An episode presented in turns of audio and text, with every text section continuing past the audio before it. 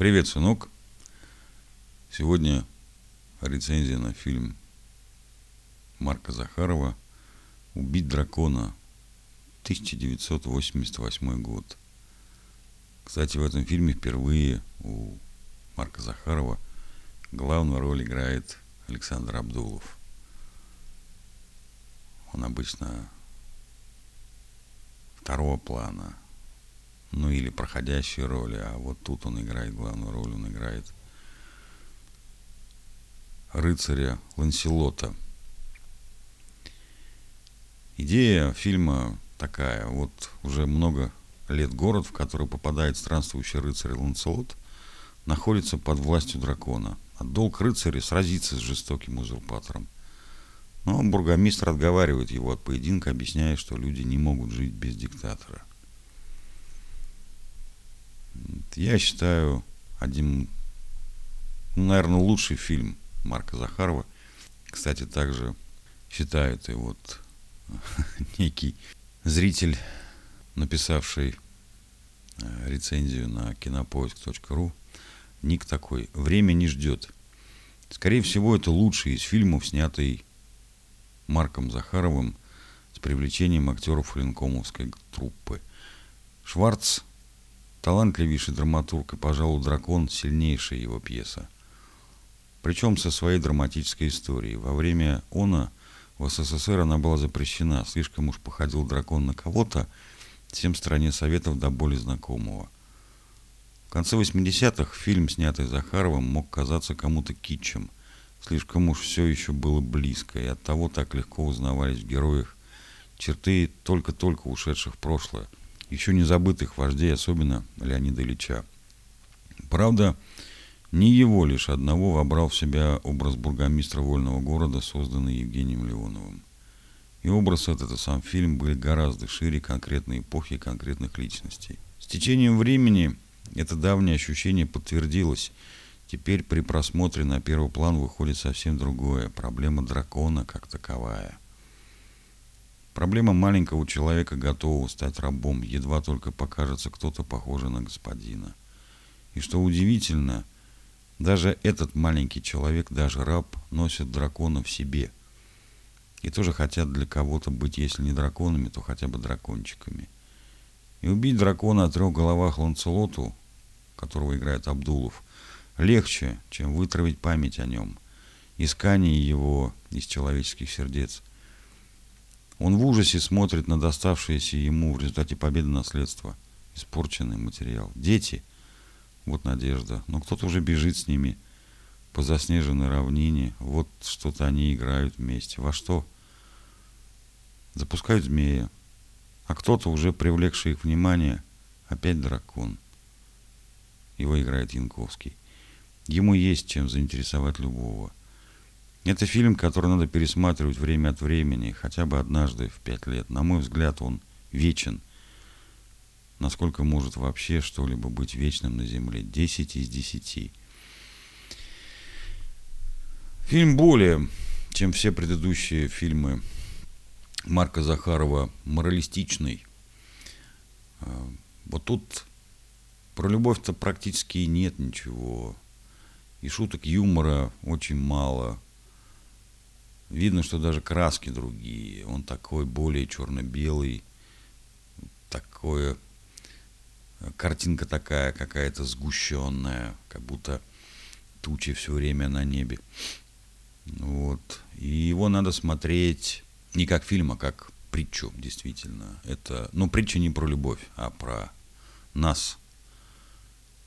Но сегодня этот фильм более актуален, чем в тот момент, когда была его премьера в 1988 году. Вот давай посмотрим еще одну рецензию. Ирина 15 тоже пишет. Вот правда, она 2009 года. Этот фильм можно смотреть, а можно просто слушать. Кажется, ни в одном фильме Захарова нет столько выразительных, метких фраз, наполненных юмором, символами, глубоким смыслом. Его можно цитировать весь, целиком – Настоящая война всегда начинается вдруг. Да, вдруг. Но не с завтрашнего дня и не с понедельника. К дракону можно привыкнуть? Можно. Ведь дракон навел порядок в городе и избавил его от цыган. А цыгане страшные люди.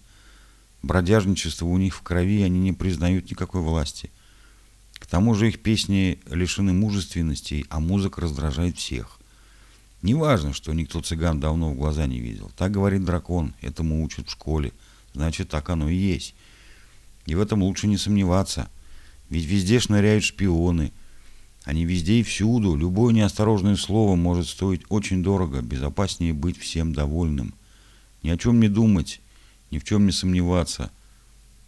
Как штатный ученый Фридрихсон, о котором дракон говорит. По молодости шалил, думал, потом поумнел, соображать начал. Умнее всех, конечно, бургомистр. Он попросту сошел с ума. Так удобнее. Болен всеми нервическими, психическими болезнями и еще тремя неизвестными науки. А нужна ли вообще свобода жителям этого города?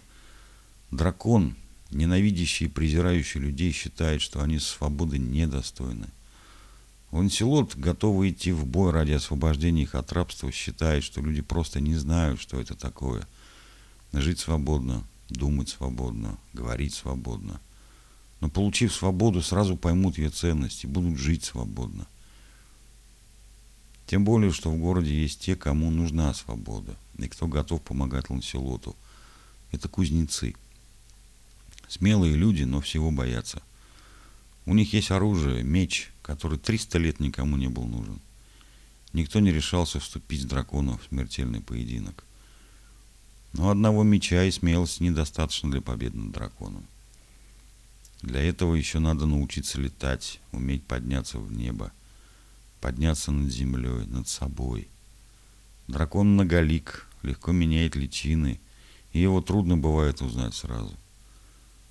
Он может принять любой облик, даже твой собственный. Или это ты сам, даже не заметив того, вдруг превратился в дракона – Потому что этот дракон на самом деле сидит в каждом из нас. А стоит только успокоиться, поверить в то, что победив дракона однажды, ты победил его навсегда. Он найдет в тебе слабое место и начнет снова завоевывать себя. И нужно будет снова убивать этого дракона. Нашего дракона может победить только он сам. Если люди в душе остались рабами, они будут искать себе нового хозяина. Вместо одного дракона возникнут сотни новых. Вместо свободы придет анархия, когда можно бить окна, поджигать телеги, можно грабить и убивать. Ведь понимание раба – это и есть свобода, когда можно все. У рабов свои представления о морали и свободе, те, которые в них вырастил дракон. Вы будете слушаться или нет? Не будем, наверное. А почему? А потому что некого. И тогда уставшие от разбоя и беспредела люди начинают мечтать о новом хозяине, который приведет и наведет порядок. И все равно, кто это будет. Будет ли это новый дракон? Ведь самый лучший способ избавиться от драконов – это иметь своего собственного. Или это будет бывший бургомистр, ставший президентом вольного города. Согласно новой истории, это именно он победил дракона, а не какой-то там Ланселот – которого и найти-то не могут после поединка. К тому же президент Либералин реабилитировал цыган. Более того, гимном города стала цыганочка, под которую президент и выходит пообщаться с простым народом. По-цыгански тряся плечами и позвякивая орденами, которыми он себя увешал сверху и донизу. И целуясь со всеми в засос, как и положено по традиции. Ну а если кто не верит, что именно он победил дракона, как, например, архивариус Шарлемань, то тут разговор короткий. Получишь государственную, это как его, вознаграждение. А сейчас или посмертно решай сам. Даже вернувшись в город Ланселоте, видит не освободителя, а нового хозяина. И не мудрено. Это уже не тот Ланселот, который вызвал дракона на поединок. Тот все время шутил, а этот разучился улыбаться.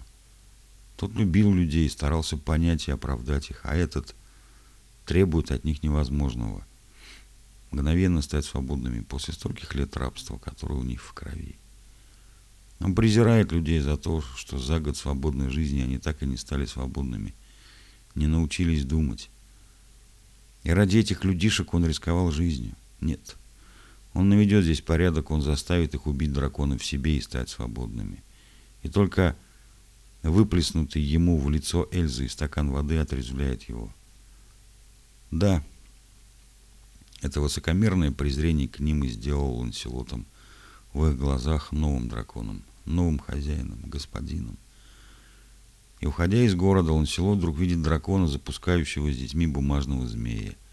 Маленького трехглавого дракончика, совсем не страшного. Пока. Теперь у дракона новый облик. Он добрый с виду, такой заботливый. Он воспитатель. Он воспитывает из этих детей новых рабов для себя. А значит, все надо начинать снова. И убивать дракона в душах детей, где он не успел еще угнездиться основательно. И тогда, может быть, они или уже их дети научатся убивать дракона, ведь Ланселот учил их этому с детства. И они с детства учились жить свободными, думать свободно. Да, свободе надо учиться, ее каждый должен завоевать и отстоять для себя сам. Ее никто тебе не подарит, никто не убьет за тебя дракона. Теперь Ланселот это знает и будет учить этому детей. А значит, есть надежда – что когда-нибудь мир научится жить без дракона. Десять из десяти. Мы будем с тобой смотреть. Я думаю, что где-то, наверное, к зиме мы до него доберемся, до этого фильма. Будем смотреть и будем его обсуждать, потому что то, что там показано, то, что там снято, ты это видишь каждый день. Просто, может быть, не, не понимаешь пока, что ты видишь. Вот я тебе буду рассказывать. Все, давай, счастливо, пока, пока, мой хороший.